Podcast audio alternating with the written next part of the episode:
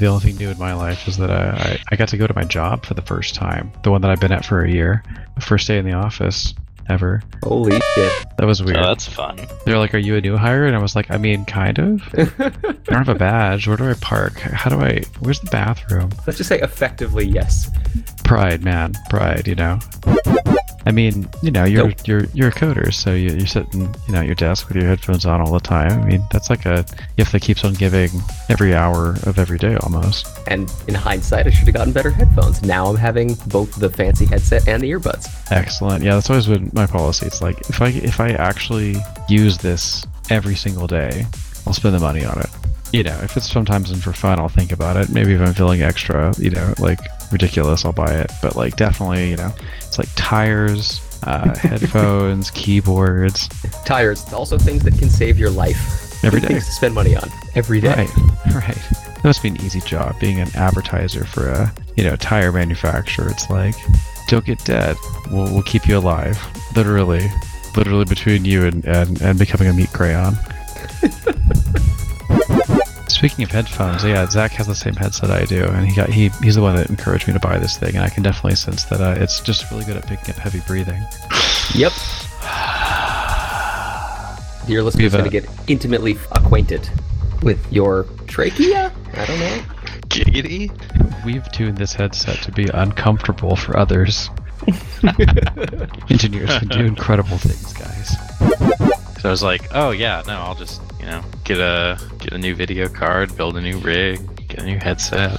Oh, of course, they just sell those at seven eleven these days. No problem. Just, I was just like, yeah, no, it's it's fine. I was just like, yeah, it's time for it's time for a good good full refresh. And yeah, that that just never happened. I mean, at this point, collecting all those things sort of feels like the uh, entire story arc for a Zelda game. You know, head over to the Deku Tree, you're gonna fight a boss, you'll get some RAM. That's the first level. Then Micro Center's next. Good luck with that one. But, I mean, there is something that's kind of addictive about having a V R headset and then showing it to people. Back when Callie was living on the other side of the mountains, when I got my first Vive headset, um, I built a whole separate little mini-rig that had a handle on the top that I could pull around that could run the thing. I, I dragged it across the mountains, over the hills and dales and valleys and whatnot, to her living room where we moved everything out of the way and brought uh, some of her, her new middle-of-nowhere friends, including uh, this one guy had a kid who was like seven, blew his tiny mind. He picked it up and ran with it like he was born with the technology, and it was amazing to watch. But he was he was so... so sad to let it go. Just like, oh, yeah, you've had a taste now. Well, sort of like a here's a you know here's a pocket universe. Um, it's a whole world, um, and I'm gonna take it with me when I leave. Bye. I'm pretty sure Lyra would have slipped my throat in my sleep uh, if Tom had taken it when he left. She uh, you, you raised her well. Right? Yeah. So she's uh, she's four, and she's been. Uh, we actually had to like set some ground rules after the first few days where she was just like, I don't want to go back to default. Oh, shit. I want to I want to stay in, in the games. Uh, which one was the one you had queued up again? Uh, when does your opinion differ from the norm? Mm. You know, like things that you like or think are the best that others don't agree. God, you know, I ended up thinking about that for a little while, and it turns out I'm a real sheep. I like popular things. I think you just got the whole topic right there, yeah. I feel like we could probably spitball some unpopular opinions. Surely. Do you have any to start us off with? Yeah, but they're all, about, they're all about Nintendo games, because that's what I was God thinking about during E three. Of course they are. Uh-huh. Uh, hey, to be fair, Trey had a Nintendo growing up, so f*** you, Zach. It's, it's, you yes. didn't? No, I had a Genesis. Oh, I had both. Uh, you know, divorced parents. Oh man, I had those. I never got to play them off each other like that because they're still friends. Yeah, yours, yours actually like enjoyed each other's company still. Mine were mortal enemies. Would totally one up each other. I was halfway up the Tower of Babel towards my thirty-two X before my dad caught wind of what the hell is going on. Oh man. We really should have been recording this entire time. I mean, I am recording this entire time, but I don't know how to turn this into a podcast, guys. Well, no, shoot, I thought uh, uh, I figured you were just gonna do that. It's magic. Tom works magic. Yeah, just edit it. Just, just go, go into into Audio Shop and hit the podcast button, magic podcast button. I believe in you, Tom. when nobody else would. Trey believed in Tom. Time's up. Start the game already! Let's do this! I'm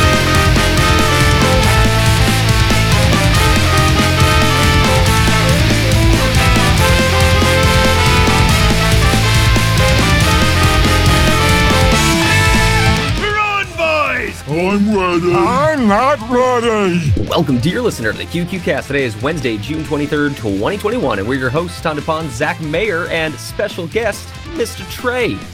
Hi, Trey. Hello. Hi. uh, that, dear listener, was an awesome, uh, warm welcome.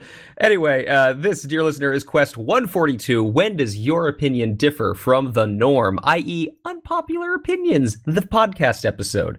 Uh, so, Zach, I think we're kicking it off with the fact that you had a Genesis growing up. So, best w- would you say that's the best sixteen-bit console, or will you admit defeat that the S N E S was better?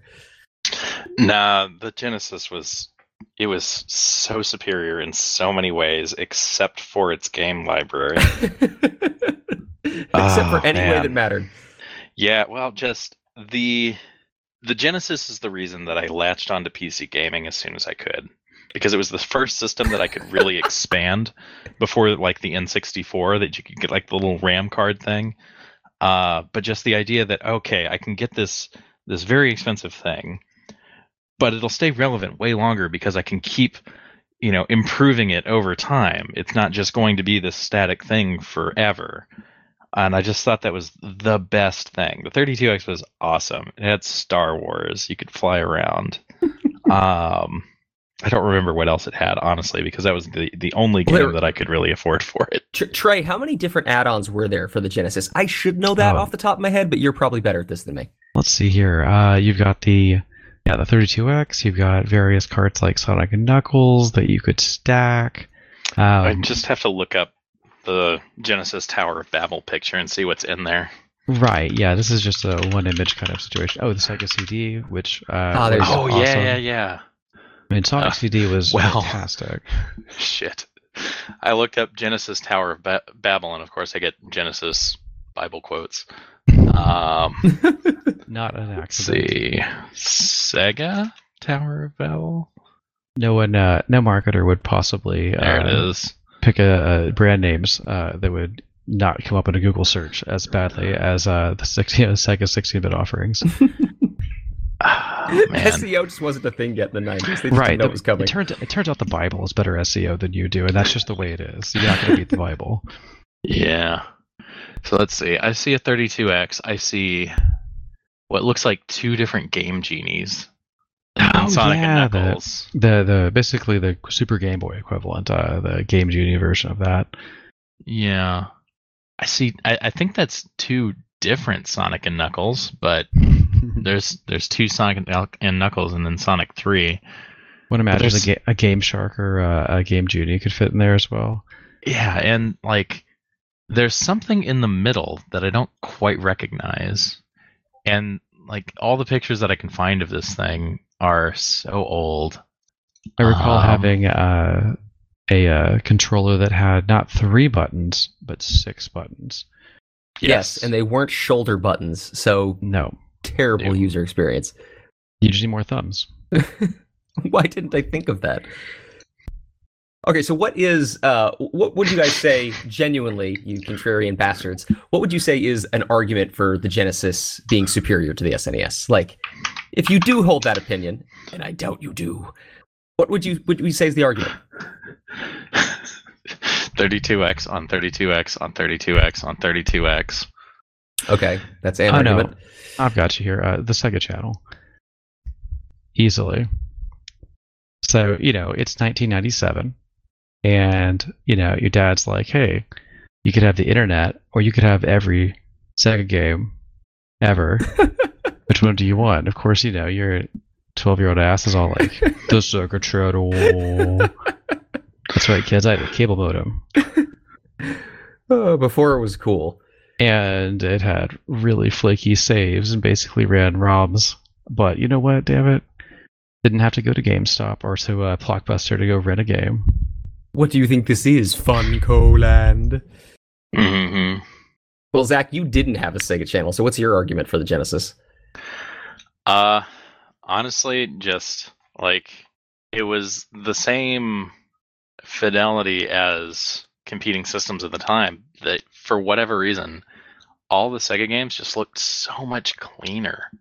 Like, I don't know exactly what it was about the games on that system, if it was something that Sega was enforcing quality-wise, which seems unlikely, given their whole track record, but um, everything about the, the Sega games of that era just were crisp, right? It didn't have uh, nearly as many of the same...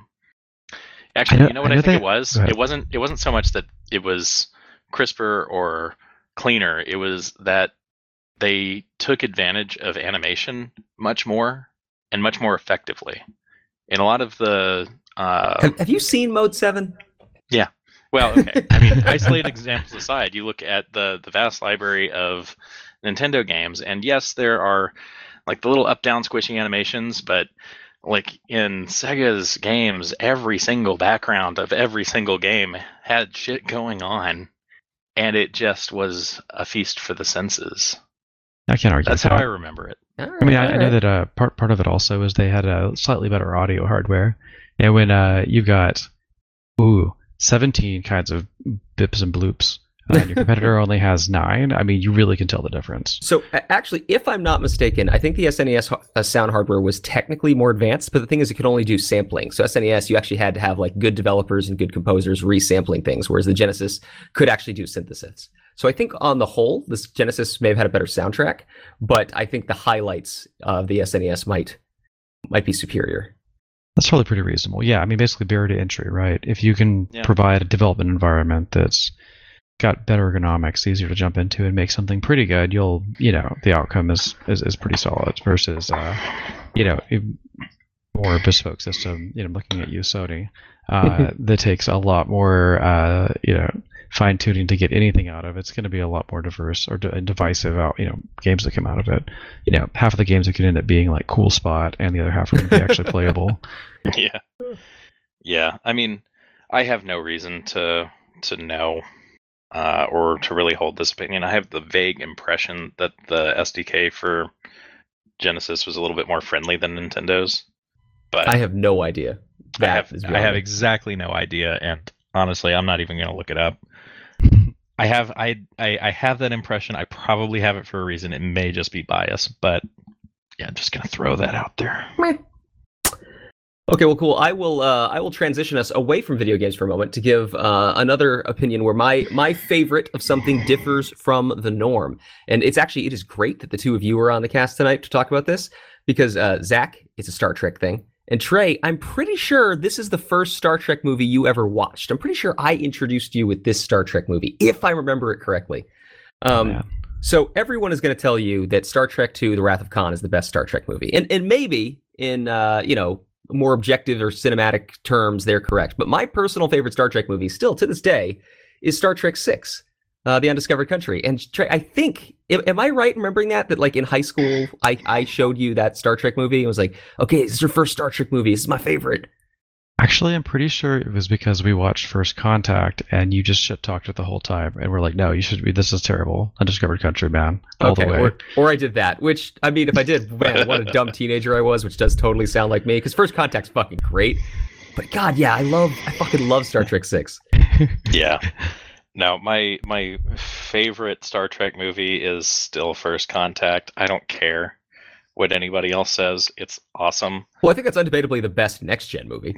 Yeah, well, of all of the movies, that one is my personal favorite, but it's followed pretty closely by Undiscovered Country. That is just a lot of fun. Uh, so this is great. We have all these uh, these unpopular opinions here. Not none of us are on the um the, the best movie ever is either. If you're old school Trek, it's usually Wrath of Khan, and if you're new school Trek, it's usually Star Trek two thousand nine because it was fun and pretty. It had lens flares. And two thousand nine was fine. Yeah, I mean, better than the Star Wars most recent set. Damn you, J J Abrams! Damn you! Let's be honest here. I mean, uh, so which which uh, which of the Star Trek movies was the one where God tried to steal the Enterprise? I can't remember. He was being a real dick about it too. Oh, Star Trek Five. The uh, oh god, what is the name of Star Trek Five? Final Frontier. Yep. Yes. Oh man, what does God need with the starship? I mean, yeah. Uh, actually, God, I, I watched I watched a YouTube video recently that critiqued Star Trek Five and was saying that you know. It actually might have one of the best villains in the series. Like obviously, Khan is the iconic Star Trek villain, but like mm-hmm. that Cybok is arguably maybe the second best because uh, the actor does such an amazing job portraying him, and he actually is sincere and wanting to be like a good guy, and he's Spock's brother. And they made a really compelling argument for saying that Cybok kicked ass, and we should see him more in Star Trek. And I was like, all right, I can kind of buy into that, even if that movie was, you know, William Shatner's Ego, the the fil- feature film. Uh, I mean, what about uh, when Litter was the villain in uh, Journey Home? Wait, when who was the villain? You know, they they had to go and uh, save some whales. Yes, that's true. Like, just all all of us were the villains. Global warming and whaling, and all of us were the villains. Feel bad, people. Recycle more. I don't know. The worst thing about that is a self-fulfilling prophecy, because people are like putting up monuments to future birthplace of Captain Jane Janeway or James T. Kirk, born here in twenty-three, whatever. And now it's getting about the time when the whales are supposed to die off, and I feel like people are going to be like, fucking nuke the whales. They're not supposed to be here anymore. Uh, we want that Star Trek future, good and bad. Oh, Lord. Okay, so Zach, uh, you kind of already gave the your your hot take with with um, First Contact being the best in Star Trek movies, but what what else? What else is something where your favorite differs from uh, from the norm or from the popular opinion? I like Rey, Rey Skywalker. Rey's fine. Like I like that character a lot, and yeah. I liked the. Um, honestly, I kind of like most of the bits. There there are enough bits of the the sequels that I can still enjoy them. There are some parts that I'll just fast forward through if that's still a thing. But um, I feel like Rey is getting not as much hate as Hayden Christensen did for the the prequels, but she's she's feeling the burn and the memes uh, from that um, uh, oh, gosh that Netflix anthology where the guys. Uh, standing up on the noose and looking at the, the other, looking at the camera going first time. Oh, uh, oh yeah. Uh, the Ballad of Buster Scruggs, and that's um, James Franco. Yes, thank you. Um, yeah, and it's just like, I, I don't know. I feel like people think she's a Mary Sue, and that term has lost all meaning, and they just don't like the way that she was written, which in a lot of places, fair. But for the I don't most know. part, I don't actually like, think it is totally fair, personally. Up. But I, I mean, the writing of the sequels is definitely better than some others in the Star Wars franchise. But she still has her moments of awkwardness, just like they all do, except for um, Finn and Poe. They're priceless, regardless. I mean, I, I guess I yeah, I wouldn't have gone for. Uh, her character being the weakest part. I think I think the biggest problem with some of the the, the newer movies, uh, specifically uh, the the second one of the uh, most recent trilogy, is that it was clearly made by uh, a committee, right? Mm-hmm. Like you know, workshop to death. Uh, there's not really any one person's vision coming through this thing, and it kind of ends up being a bit soulless. I mean, individual parts can be really good. And I, I think that that's pretty you know that's pretty clear. A lot you throw enough money at something and enough creative people who are good at their jobs, you're going to get that. But like as a whole is where I tend to judge them. Actually, what's, what's funny is while I would agree with you uh, and your point, I would actually have stack ranked them the other way around. I would have said that probably Rian Johnston's uh, Last Jedi is probably the more singular vision versus the Abram, one, Abram ones are purely committee. Uh, but again, I, I completely agree with your point. Like your point is one hundred percent valid to me. Yeah, I mean, like I, to be fair, like I think what he did there was it was clear that he was like, okay, here's I'm going to stake just part of my fiefdom, right? And this is the part of the story arc that I'm going to put the most energy into, and I'll let the the marketing goons make China buy the rest of this movie. And uh, the problem is the rest of this movie sucked, and so I didn't want to see the rest of that movie. Well, and I unfortunately, think, I, it was I, like you know concurrent. I think he got to the uh, the end where like he was like uh, uh, Kylo was like, Rey, join me, and it was supposed to end, and the committee was like. No, we we need another like spaceship scene. He was like, but I was, but I was done. And they were like, no, we need another spaceship scene. He's like, I gave you the casino. What do you want from me? God. Yeah, so my, my unpopular opinion, though, for uh, for those uh, was uh, honestly of, of the most recent Star Wars films, uh, Rogue One was probably my favorite. Um, I just, I, you know, I can get a chubby for a good side story, and uh, especially when they kill all the characters and can't market anything on them. Rogue One's ending is oh, spoilers, the, guys. Sorry. Yeah, no, the fuck spoilers. We gave up on that a long time ago. um, Rogue's Rogue One has the best ending of all of the Star Wars movies. Like, I, I thought it had the best space battle, in all honesty, of all the Star Wars movies. So I'll give you that, hands down. Eh, I kind of like the one in um, well, actually, Revenge of the Sith at the very beginning. Oh, no, actually, I was going to correct myself and say maybe, honestly, still to this day, Return of the Jedi, but the, the space battle in Rogue One kicks ass. It does. A lot of that movie is is really good. Um, what's his name? Uh, fucking, why can I never remember that dude's name? Wash. Oh, oh, yes. Um, he voiced the, oh, the God, droid. the droid. What is that's his right, name? That's right. I love him so much. What is his name? Why can I never remember that dude's name? I could see oh, him clearly in my mind's eye. Uh, Alan Tudyk. Tudyk. Tudyk, thank you. Yes, Alan Tudyk. Uh, he was hilarious as that droid. Um, K Q S O was that was that right? Yeah. There you go. Yep. Yeah, I feel I feel like it worked because of the fact that it it felt like a pulp pulpy Star Wars novel that I picked up, and uh, you know, uh, and, and that's literally what I think. Uh, when you think about Star Wars, it works best when it's in that element, in that, um, you know, sort of just reading a comic book kind of feeling, almost, mm-hmm. and uh, you know, isn't too navel self-aware, too navel gazing, and uh, once it gets to that point, it, it it kind of starts. It's either really good or really bad. I'm, you know, again looking at you, Empire, and uh, everything after it. Yeah. No, um, yeah, I think that's a big part of the reason why The Mandalorian is so good, because it does capture mm-hmm. a lot of the same, like, it, it is an insular story for the most part, and it has the touch points, kind of like the way that Rogue One did at the very end with uh, uh, handing off the, the Death Star plans and going through the ship and escaping, um, and then just leading straight into Episode six, or four. No, four. Yes, four. I get I, the V's and the I's transposed. No, I, I do like the ending, but they really, they just didn't need to show Carrie Fisher's face. It could have just been an actress from behind with the voice of Hope. We would have known who it was, guys. Yeah. It's that, it's that damn workshop, Tom. Yeah. Right. So, someone was like, we need, you know, another, you know, seven hundred milliseconds of screen time so that, so that everyone knows exactly who we're talking about. Uh, was, we're, we're going to put that shit on a cereal box. that that moment was so similar in just like you're you're sort of like gritting your teeth through it, um, the same way as when Luke shows up in The Mandalorian. It's just like ugh, I I hate that it's so painful. I know they had big air quotes that you can't see. They had to do it, and at least in The Mandalorian's case, I think they did it the probably nearly the best way that they could have. But it's like he shows up and then goes away. Um, but man, it's just, it's hard. Cause you're just kind of white knuckling. Like, how fucked up is this going to be? Especially that first time. So what you got to do is that I feel like the, the the artistic move is to have them intersect with the main character in a scene from one of the other movies where they don't actually have a plot intersection. Like they're not they're not doing the same thing. It's nothing to do with each other. They're just like, you know, running through, you know, I don't know, Mos Eisley, and like kind of bump into each other, and uh, you know, and then and then it's like, oh hey, that guy, I don't know who he is.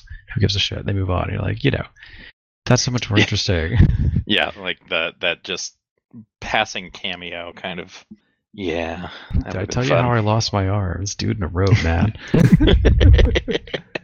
Oh man, I really wish that they had run into the dudes. Did they run into the dudes from the, they, the cantina? They did. They did in yeah. like the street or something, and I was. Oh like, my god, yes. It's kind of a forced cameo. Yeah. No, that see, that totally works. Now I have to. Now I have to actually invest myself. Thanks, guys. No, th- this reminds me of one of the best episodes of.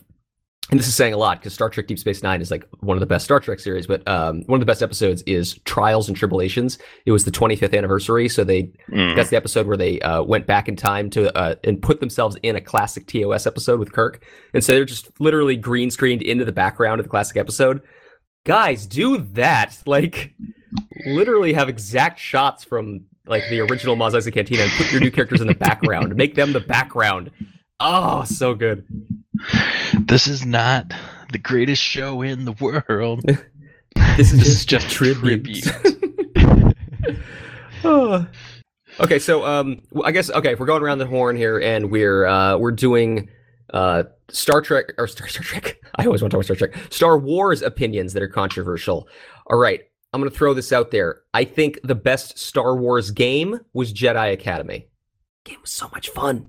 The lightsaber, you swung it. I, that is hard to disagree with. I, I think I think conventional wisdom would say the N sixty-four games, or uh, if you're P C, I would think the general wisdom would be just be Jedi Knight, which I think technically uh, Jedi Academy is a Jedi Knight sequel. It is. No, no, no, you're all wrong. It's TIE Fighter. Oh, Trey. Damn, you yeah, might be right. Is it TIE Fighter or is it X-Wing versus TIE Fighter? No, it's TIE Fighter. Because uh, in TIE Fighter, you literally just are like Darth Vader's like favorite bitch, and uh, it's amazing. By the end of it, you're just like, lick those boots, lick those boots. I'm going to go kill some rebel scum. You know, yeah. and, and, to, and to bring me around to that viewpoint from, you know, again, like, twelve-year-old me who was all about some some Star Wars and, and you know, gonna be a Jedi someday. That was something. That's a good game. Good storytelling. Yeah. Uh, so yeah, a lot of good Star Wars games out there. Yeah, yeah. I think my my favorite is the um, uh, I've got to remember which one it was, but it was the Knights of the Old Republic series. Oh, really? KOTOR, yeah. KOTOR. God, how do we forget KOTOR? Oh my God, yes, there are a lot of good Star Wars games out there. Yeah, no, KOTOR was a fantastic R P G, and it just happened to be set in the Star Wars universe. And yeah, no, they they I really, really want to see another one. We're probably never going to, and maybe that's okay. But uh, is the M M O yeah. still running? Who knows? Okay, so like, is. you know, it's funny because like the you mentioned that because I was going to bring it up the the. Uh, original Star Wars Galaxies M M O. It's basically been like twenty games by now, but you know, anyone who's been involved in M M O knows that that's the way it goes, right? Uh, they reinvent themselves, but the the first iteration actually was sort of brilliant. Um, not a money-making thing and very broken, but also sort of brilliant. It was literally, um, they were focusing on like the sort of EverQuest, uh, you know, Second Life kind of approach. You could just go be a moisture farmer if you wanted to, you know, and hope that, uh, you know, you don't end up as a charred skeleton yeah. on your front porch. Yeah, the uh, Uncle Owen and Aunt Beru starter kit. Assemble your own. Oh, I loved that. Yes, that was the only that was, in a in a blister showed, pack. Uh, we showed the original trilogy to my daughter. Again, she's four, and uh, that was the only shot we had to like avert her eyes for the entire first three films. Like it wasn't like uh, you know the the scary cave on Dagobah, whatever. Yeah, he was fighting himself. It was it was like, yep, no, you don't need to see that. Gets really dark for a moment. uh, yeah, your aunt and your uncle, they didn't make it. Jeez. Nope, nope. Um, all right, Zach. Next, next hot take. Next controversial opinion. When does your uh, favorite differ from the norm? Uh, did you guys play any of the Mass Effect games? Actually, I did not. Trey, did you? I played a little bit. I mean, you know, again, BioWare being what it is. Um, the, the problem I guess I've had with those games is kind of something similar to Fallout, where I always feel like I'm in some polar extreme. I'm either like the biggest asshole in the universe, or I'm like the nicest guy, and I keep like vacillating between them, and I'm like, oh, I'm bipolar. Okay, I see. My character needs, you know, some medication. Yeah. Yeah, their whole Renegade Paragon system is is honestly just, it's a lot of fun. Um, I wish that it were not so much like you had to build up the points so that in certain interactions, if you had enough points, you could get the special options, right? And that was a whole thing. I just, I really wish that they always had the Renegade and Paragon options and it just had story consequences, because they kind of, they call back to it in a few different places. Like there's mm. one spot where you're checking in with the uh, Galactic Council on your from your ship, and the one dude says something that is just legit unfair, uh, and you get the option to just straight up end the call, just cut them off. Like this is these these are your bosses. You're just gonna hang up. Fuck you. All right, option C, hang up on the president. But when you do that, the next time that you check in, they start off that conversation like, hello, Commander. I hope you won't cut us off this time. And it's just like, ah, ha, ha, ha, yes. So wait, wait, wait, wait, wait, wait, wait. Back to the back to the root here. Let's pop the stack. What what was the hot take? What was the? Do you like one of the Mass Effect games more than the other? So, do you like the ending? Like, yeah, no. Um, I think anybody can agree that the Mass Effect three ending was subpar. But there was a game that came after the main series, the the first three, and that was Mass Effect Andromeda. And if you guys haven't really played through much of Mass Effect, you probably haven't played Andromeda, and nobody could fault you for that. I don't even fault you for that. Um, a lot of people don't like Andromeda, and for very good, valid reasons, chief of which all of the Mass Effect games had really compelling villains throughout, except for Andromeda, where your villain is really the new galaxy that you're exploring. And honestly, I like Andromeda a lot. I like it a lot more than I probably than is probably generally acceptable.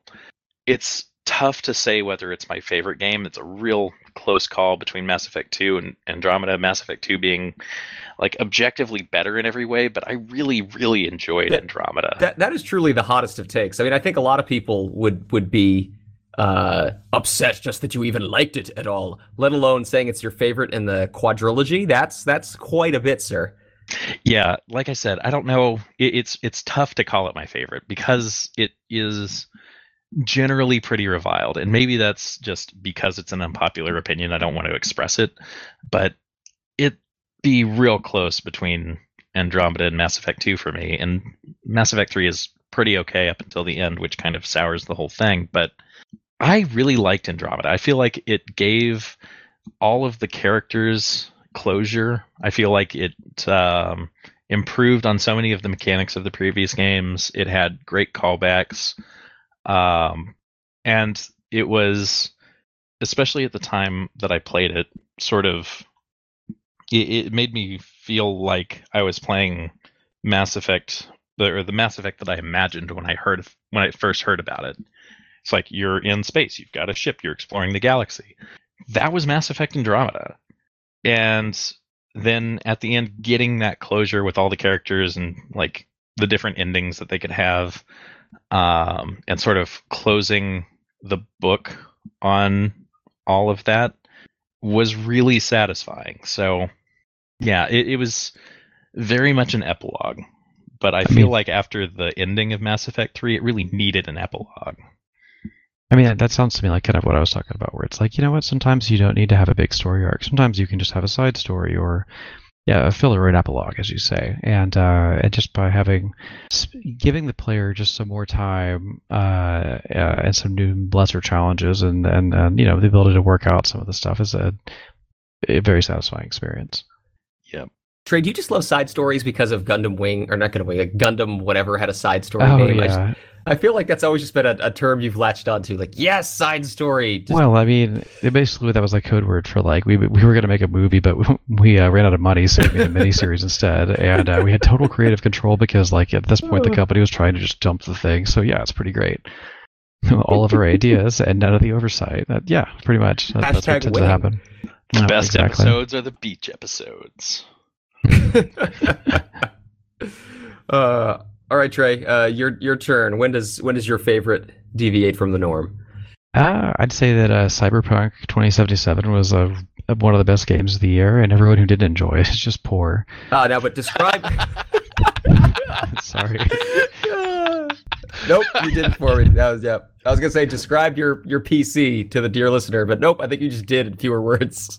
Yeah, I mean not poor, right? Got, got got lucky with uh, the bot lottery. Had some had some good bots. Got my got myself a thirty eighty last year, and uh, it was a great game. Uh, oh man, really really yeah. satisfying. Uh, and if you're not in the one percent, uh, I guess you didn't get to play it. Not not really. But yeah, I mean, like certainly there's some problems from you know uh, it being something that was rushed in to completion, and you know story complete. You know, basically the the story was clearly reworked in the last like year or so. But I, I think it's because they were, you know, in terms of like the story stuff, they were working on something that was it needed to be reined in. It needed a script doctor, and they actually the constraint gave them that. It ended up being a very very very good story. Um, You know, it was more contained than what E three would have led us to believe, but that I think is like the kind of game that I love, is uh, something that is a uh, uh, a fully fleshed out narrative as opposed to an everything to everyone. Um, you know, yeah, especially the proletariat, that whatever for them. And uh, you know, uh, beyond that, I mean, yeah, there's bugs and stuff, but uh, that's the sort of par for the course of P C gaming. Nothing that took me out of the experience, that's for sure. I mean, Cyberpunk is is a great game to have that anarcho-capitalist mindset for. But uh, yeah, no, I, I I'm pretty with you. I liked uh, Cyberpunk a lot, but I also went in with very few preconceptions, uh, just like actively avoiding any information about it uh, up to, you know, playing the game. And then, yeah, it was it was disappointing to see people's reaction, and not. And it, it was mostly frustrating because the vast majority of the problems that people had were with the console versions of the game. But which low sodium Cyberpunk we're, we're, was my favorite sub was oh, my yes. favorite subreddit for a good while. Yep. It was just yep. nonstop memes, uh, and even the glitchy bits just were were more endearing than anything. So what, I mean, what was what was the best part of Cyberpunk? Like, what's the what's the elevator pitch of, if you love this, this is this was amazing. So, damn, yeah. Press F to breathe freely. Um, no, uh, honestly, like, did you like things like, I don't know, Deus Ex, The, the Matrix, um, guns, uh, anything involving uh, dystopian anything? Uh, did you did you enjoy, I don't know, Blade Runner? Uh, I don't know. Basically, all the basically, all the great if you like Cyberpunk, this is you. Yeah, it's it's yeah. the name of the game, and they delivered on the on that title. Um, and also, it's like uh, you know, C D Projekt Red. You know, if you enjoyed The Witcher, which again, fantastic storytelling. This this mm-hmm. is you think of the, you you approach this as like a, a visual interactive novel. You're gonna have a great time. If you're looking for a G T A competitor, you're really not. Um, especially if you've got a console budget, you poor piece of shit. Oh my god! Oh, you guys got our, had so our two bad. Dear listeners have now unsubbed. Thanks, Trey. That's yeah. It's not wrong. Um, I don't know. I feel like the appeal of Cyberpunk in its in in the shape that we got it is a lot of the same appeal that like Ready Player One has. Um, it is a setting and enough sort of familiar references to things and. Uh, yeah, just all around sort of, it, it has a weird nostalgia to it. Um, I'm not quite sure that I could put my finger on any one thing in particular, but just that whole Cyberpunk setting is, uh, it, it taps into something that is just so deeply rooted in my subconscious for a vision of the future and, uh, you know, how a dystopian future world should be, that it was very satisfying to see it, you know, laid to, out the way that they did. To be fair, why every time does it rain? Does it, do I want to go eat ramen? Blade Runner. Like, that's just one hundred percent. That's the answer. Yeah, one hundred percent. So, well, so, yeah, so, there's so, noodle houses. Right. You can go yep. get some nudes. uh, that, that and, yeah, like the, um, you know, the, the, the setting is something that you could really, you know, wear like a coat. But uh, again, the star of the whole thing is... Is is the, the plot and the characters, the writing. Uh, even even the smallest, dumbest quests are, you know, better written than, you know, half the T V shows, you know, that I've seen the last year. It, it's mm-hmm. something that uh, you know, that that uh, attention to detail and high quality. Uh, it, it it's fun. It, it's it's what we all hope Choose Your Own Adventure books would be, basically. Mm-hmm. Yeah, and like, I have. I have mixed feelings on Johnny Silverhand and uh whoa yeah uh yeah just I don't know if, if anybody could have done it better, but Keanu Reeves did a pretty good job with that character. He still felt just so weirdly stilted in places that it was jarring, but overall, yeah, everybody but Silverhand I have zero complaints about. Silverhand was just really, because he's there constantly and was awkward enough that you notice. Right. He's that's little, that's the only like real criticism I can levy at it. He's in your head, man. I, I think the main thing that uh, kept me from noticing as too much, which you're absolutely right, was just the fact that it seemed like Keanu was having so much damn fun with it. just like, oh yeah, man, you must be loving mm-hmm. this. You're you're clearly just enjoying yourself, you know. And after enough of those sad Keanu memes, I, I had to give him, you know, his time. Yeah, I mean, so much of the criticism that I could lay at Silverhand's feet in that in that performance was just overridden by the fact that Keanu Reeves is adorable. He's just so much fun, and he's so pure in the way that he enjoys things. Um, and you're right, you could tell he was having fun with that role. Um, and I think Silverhand, there were places where he was stilted and weird, and like his interjections didn't quite fit the tone or the context. Like, he's supposed to be an asshole, but it even even at times felt overdone. Like, he was trying really hard to be an asshole, and it just, that seemed harder than when he was being genuine. Like, the scene where you're at his grave was fantastic. And, ah, oh, man. Oh, how about the one where you crucify the guy? He actually gets quiet for once, and he's like, damn, dude, you're you're pretty metal. That one uh, was fun. I think my favorite was when you're wrecking the boat. Oh my god, yes, that was. And just that was every so every every little comment that he made was just like, yeah, fuck yeah, this is what fucking punk rock is all about. Fuck the system. Let's Kill trash this, this hotel room. Wreck your yacht, bitch. It's like, um, gosh, what was the? I've forgotten the uh the band or the band member, but it Samurai. was uh, well that, but no, real real bands from the recent-ish past. Uh, it's like the drummer or the bassist in this band was famous for wrecking hotel rooms. And at one point, he leaves this this uh, fancy hotel. He's walking out the front door, and he says, "Oh shit, I forgot something." Runs back up to his room and throws the T V through the window, and then comes back down and is like, "All right, we can go now." Suddenly, everything becomes a job, right? Yeah. If you're good at something, eventually you'll learn to have to, to hate it a little bit. Yep, yep, yep. All right. Anyway. Okay, Cyberpunk, good answer. So, okay, to keep, stay on the video game theme, but to move us back to my beloved Nintendo. Um, okay, so this is a this is a super hot take. The Zelda, uh, so basically all video games, I think that there's a huge difference between two D and three D. I think when a lot of franchises move to three D, they can still be awesome, they can be amazing, but I still love two D for different reasons. So uh, they are different to me. And I've always been, uh, had the preference... or the affinity for two D Zeldas over three D Zeldas. Now, Breath of the Wild's amazing, and I fucking love Breath of the Wild, so let's let's leave that one out of the conversation. I love two D Zeldas. And I hate to say it, I think maybe my favorite two D Zelda, and this is so blasphemous, I know, is actually A Link Between Worlds more than A Link to the Past, because they just streamlined the mechanics. I didn't have to worry about, you know, inventory for arrows or bombs. It was all just magic. And the pop in and out two D mechanic was just so fucking awesome. But I have a funny feeling neither of you guys played that game. Did I yeah. play that? God damn it. No. Sorry. Ugh. Well, I mean, do, you, do you guys even you're... like Zelda games? I'll tell you what, Link's Awakening, uh, there was a remake of it for uh, Switch, I believe. Hell yeah. Which was fantastic, uh, because the original was one of those amazing usages of like really simple hardware, which I, I know, Tom, you, you, you appreciate from, you know, programming calculators. Goddamn right.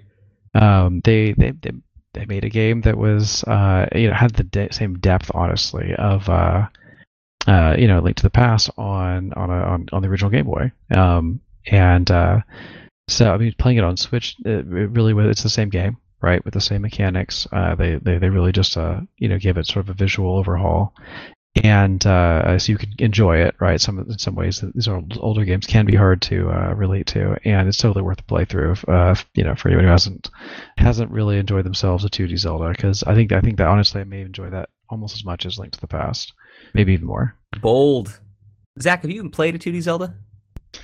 I mean, I did on like my friend's N E S systems. Oh, right. Um, like. Um, Where when when I was of that age, um, I had a, a close friend who had an N E S, and I had the Genesis, and we kind of worked out uh, a timeshare system.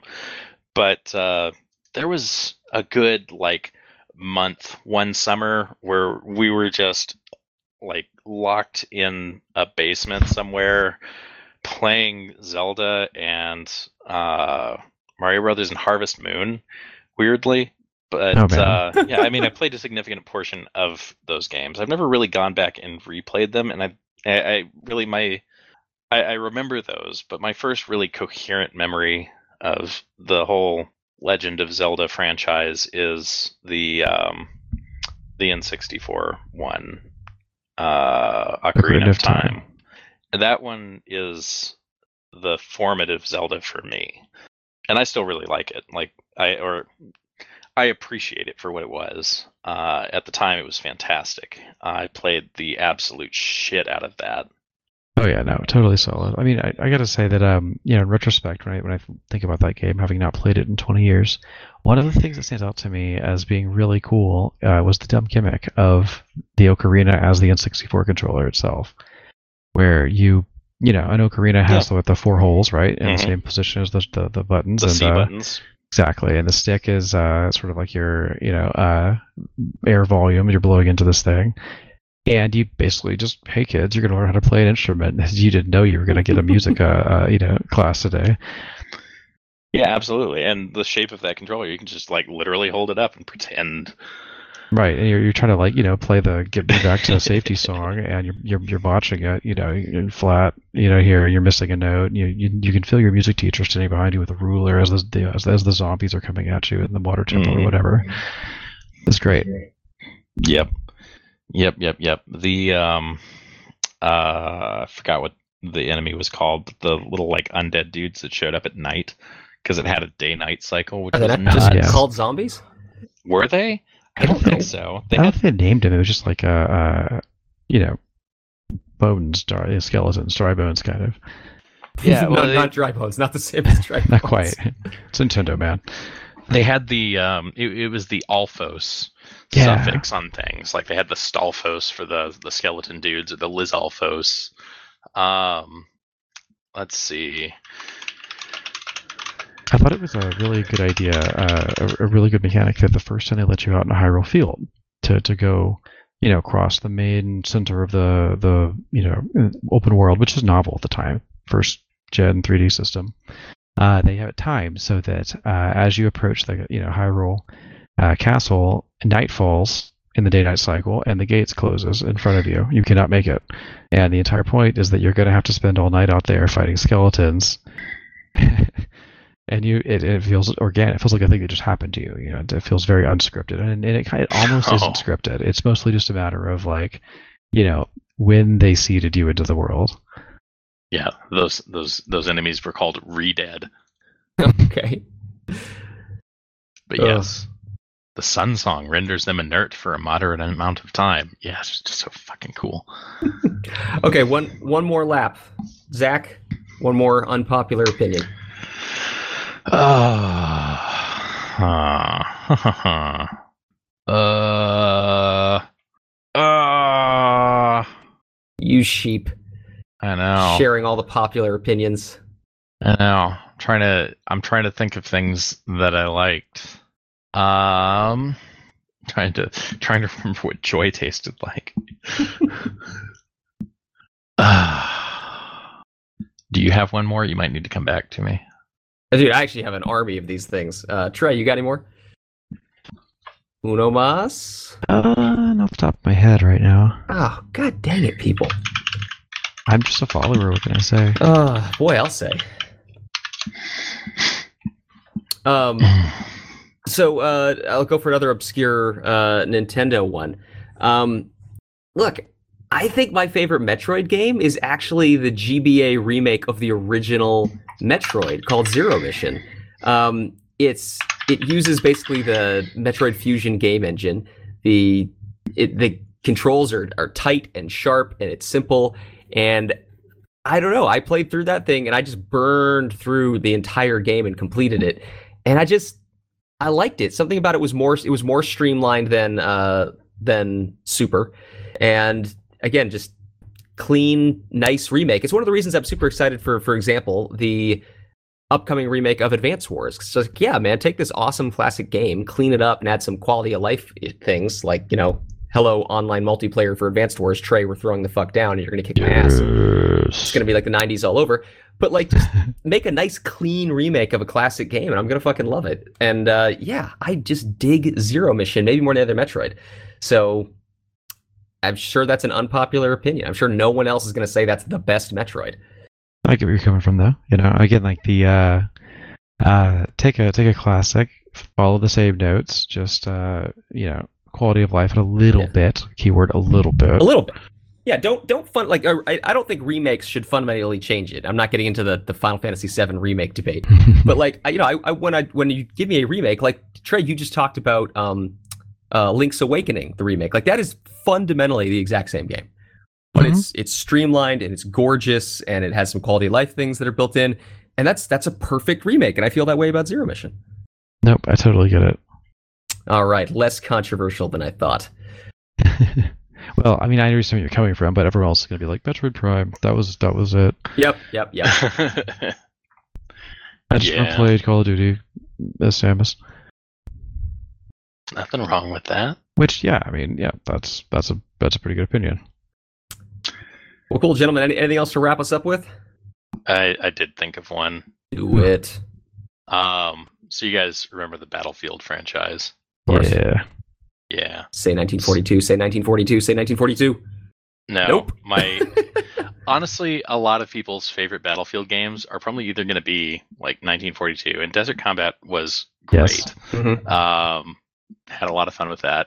Uh, a lot more people will probably say that the Bad Company games were their favorite. Like mm-hmm. those P C two were, was so good. Yeah, it was. They they were legit so good. But my favorite Battlefield game of all time was twenty-one forty-two. Now we were just talking about this because the new one coming up is twenty forty-two, right? Yes. Yes. So not, not as far in the future no. as the one that you liked. So I, I never even played twenty-one forty-two. Why did, why was it such a good game? Because I really flipped it the was, radar. It was super weirdly well balanced, um, and it had this cool future setting. Like uh, one of the modes that you would play.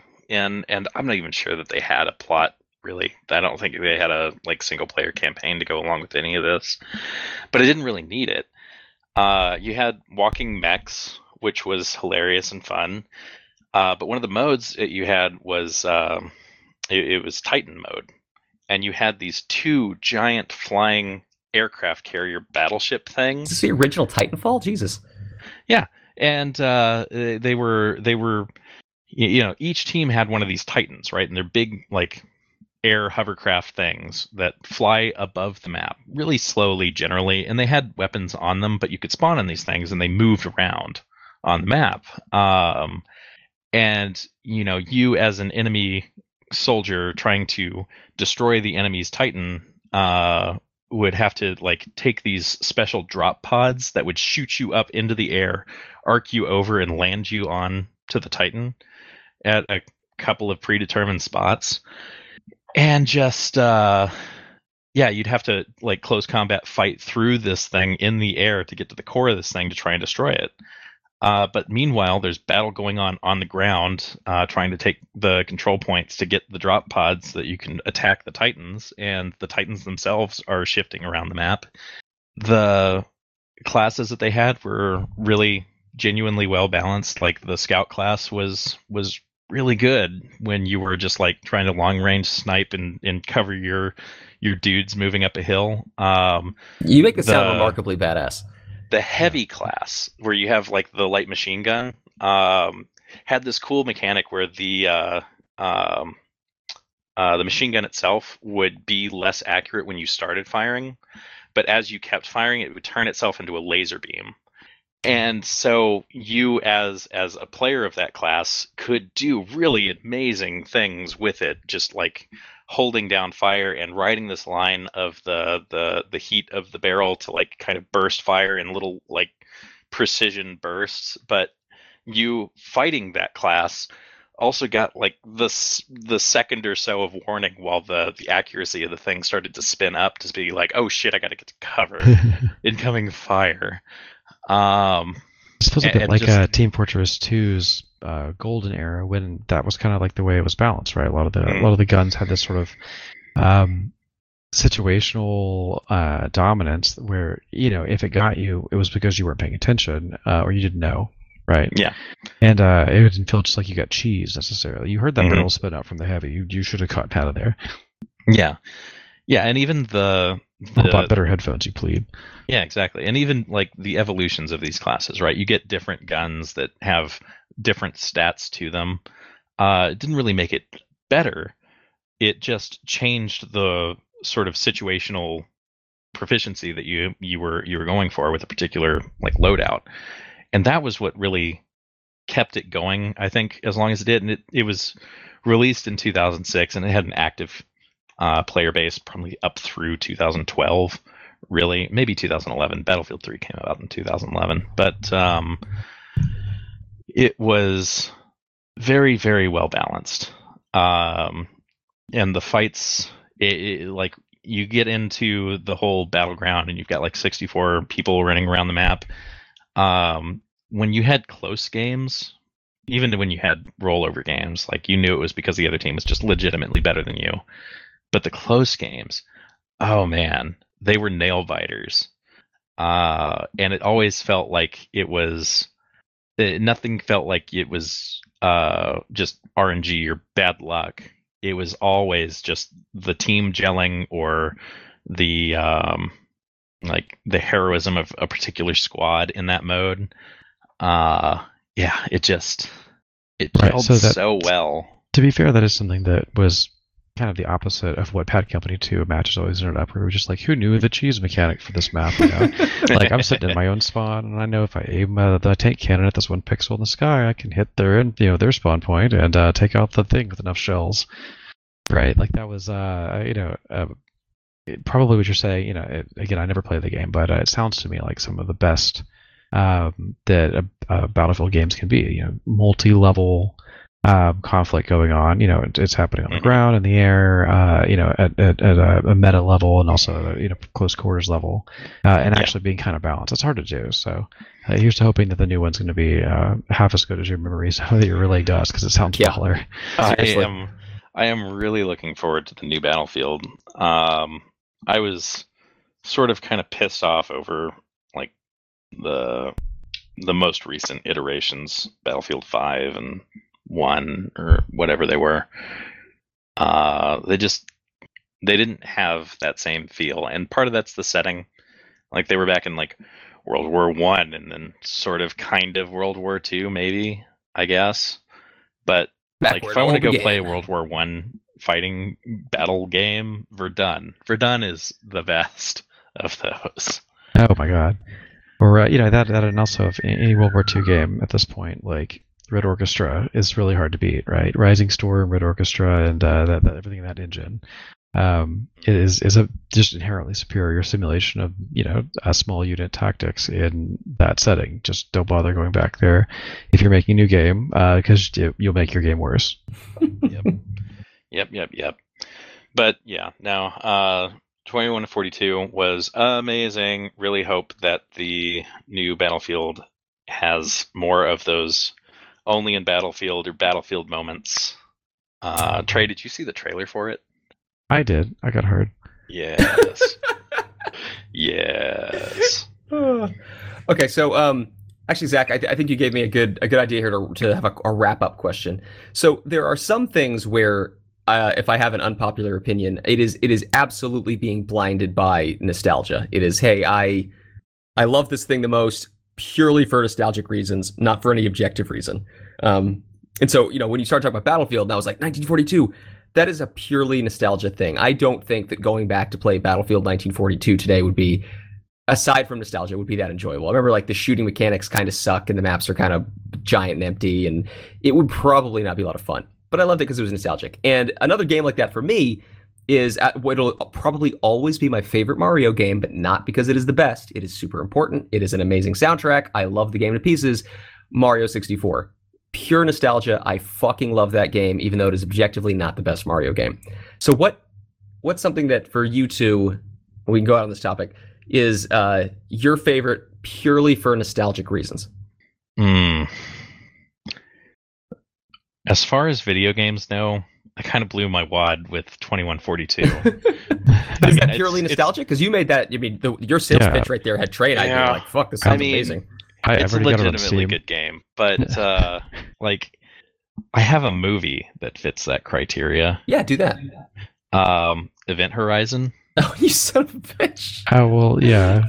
Fair enough. Fair enough. It's it's probably, if not my favorite, really, really close to my favorite movie of all time. Oh. Um, and it's not a particularly good movie, but it hits the right notes of sci-fi and horror for me.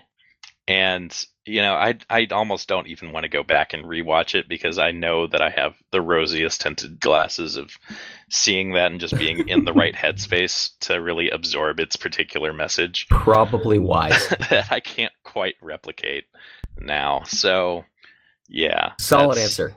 That's Solid mine. answer. Where we're going, we don't need eyes to see. Oh. Exactly. We are... Trey, Trey, wrap us up, man. What is something that is your favorite purely for nostalgic reasons? Ooh, uh, Trespasser. Was I don't that, know if you guys know about the, this game. The Jurassic Park first-person shooter? Yeah. Oh so, my god, I remember it.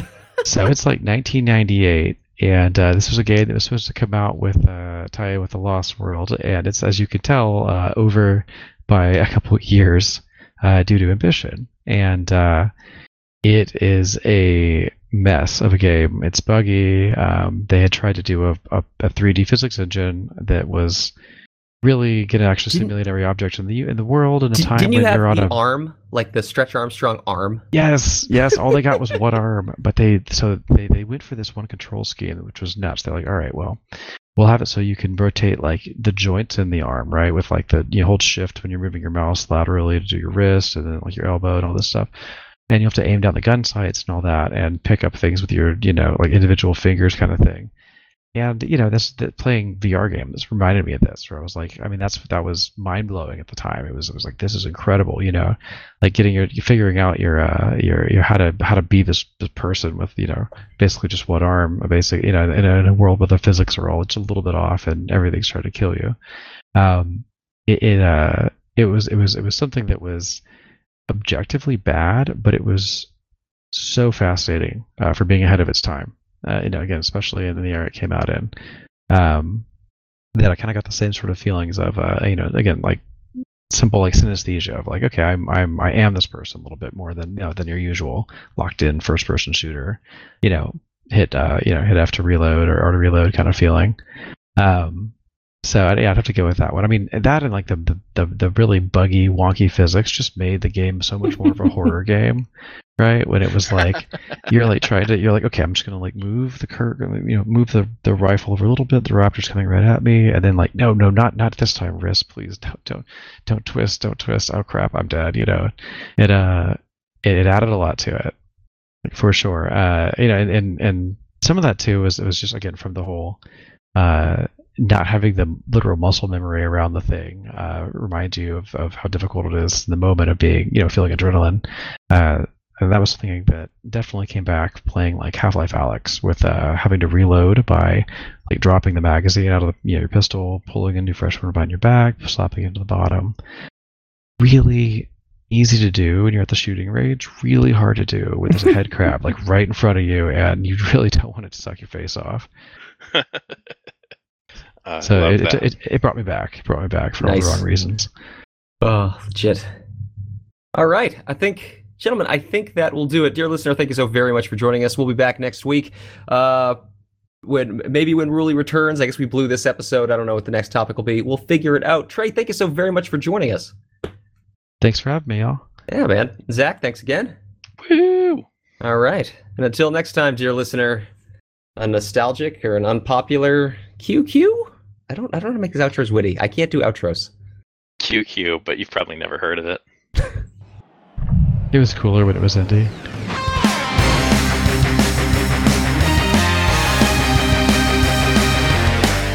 Hey, dear listener, thank you so very much for joining us. Please always remember that all views and opinions expressed on the podcast are representative solely of the person expressing them, not of their friends and family, not of their co-hosts or co-workers, and certainly not of their employers, past, present, or future. Again, thank you for joining us, and thank you for respecting our individuality. You played two hours to die like this?